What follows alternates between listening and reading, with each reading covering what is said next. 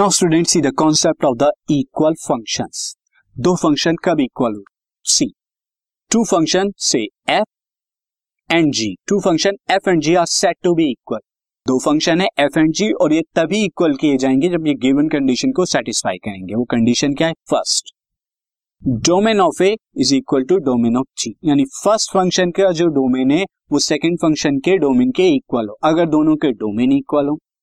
Second codomain of f is equal to the codomain of g और दोनों के codomain भी इक्वल होनी चाहिए।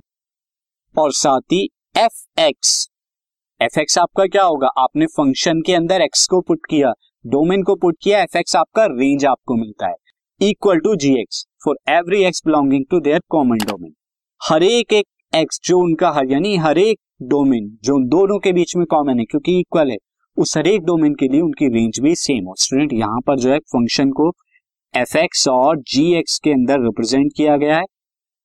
कि आपका। यहाँ पर जो भी आप एक्स की वैल्यू पुट करेंगे, आपको यहाँ पे क्या इनपुट आपका यहाँ पर क्या है? इनपुट आपका एक्स यहाँ पर करेंगे और आउटपुट आपको फ़ंक्शन के अकॉर्डिंग वो आउटपुट आपको मिलेगा, यानी कि रेंज मिलेगी आपको। यानी उनकी जो है ये रेंज हो गई। तो उनके रेंज भी इक्वल होनी चाहिए। तो ये तीन कंडीशन अगर कोई दो फ़ंक्शन फुलफिल करते हैं same domain same range same codomain तो वो इक्वल होंगे। सी मैं आपको एग्ज़ाम्पल के थ्रू बताता हूँ। The example is like a is equal to this is a is equal to one comma two b is equal to three comma six तो यहाँ पर सेट है।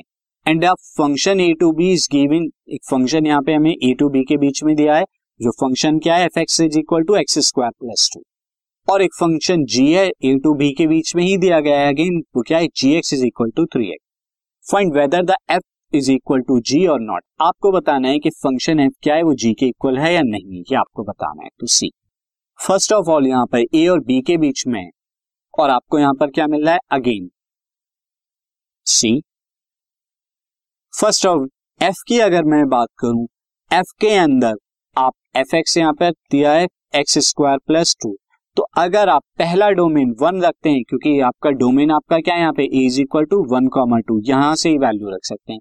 तो एफ़ वन रखने पर आपको क्या मिलेगा? One square plus two that is equal to three और ये थ्री क्या है? बिलोंग्स कर रहा है बी से। तो आपका वन बिल्कुल एक डोमेन हो सकता है, जिसकी रेंज थ्री है। और उसके अलावा एफ़ आपको यहाँ पर टू अगर आप रखें तो एफ़ टू रखने पर आपको टू का square plus two that is equal to four two का square plus two six four plus two six. ये भी बी से बिलोंग करता है तो ये भी आपकी एक रेंज हुई। तो यहाँ पर आप देख रहे हैं कि दो, यहाँ पर एफ़ का जो डोमेन है, वो आपका क्या है? सेट ए यानी वन कॉमा टू और इसकी जो रेंज है, वो आपका सेट बी है वन कॉमा टू और कोडोमेन क्या है? कोडोमेन भी एंटायर सेट बी है आपका, यानी वन कॉमा टू अब मैं सेकंड बी के बारे में बात जी के बारे में बात कर रहा हूँ g x is equal to three x तो सेकंड जो है आपका जी यहाँ पे g x is equal to three x ही आपको दे रखा है। अगेन मैं ए के एलिमेंट यहाँ पे डोमेन जो है दोनों का कॉमन है। तो ए के अगर मैं यहाँ पे एलिमेंट वन पुट करूँ तो थ्री इंटू वन आपको थ्री मिलता है। अगेन वहाँ भी आप देखें, जब आपने वन पुट किया था तो भी आपको थ्री ही मिला था। यानी वन पर आपको थ्री मिला था, जो कि बी से बिलोंग करता है। और जब आप जी को टू रखेंगे तो आपको थ्री इंटू टू सिक्स तो भी सिक्स मिल रहा है और वहाँ भी सिक्स मिल रहा था स्टूडेंट सी वहाँ भी टू रखने पर सिक्स मिल रहा था यहाँ भी टू रखने पर सिक्स वहाँ वन पर थ्री मिल रहा था यहाँ भी वन पर रखने पर थ्री तो दोनों देख रहे हैं कि जो भी आप कॉमन डोमेन देख रहे हैं, दोनों सेम रेंज देते हैं. तो यहाँ पर डोमेन भी सेम रेंज भी सेम है ईच डोमेन की रेंज भी सेम है यहाँ पे और को डोमेन भी सेम है. तो therefore g x is equal to f x since domain range and codomain are same are same same है दोनों के लिए। इसीलिए दोनों इक्वल फ़ंक्शन कहे जाएँगे।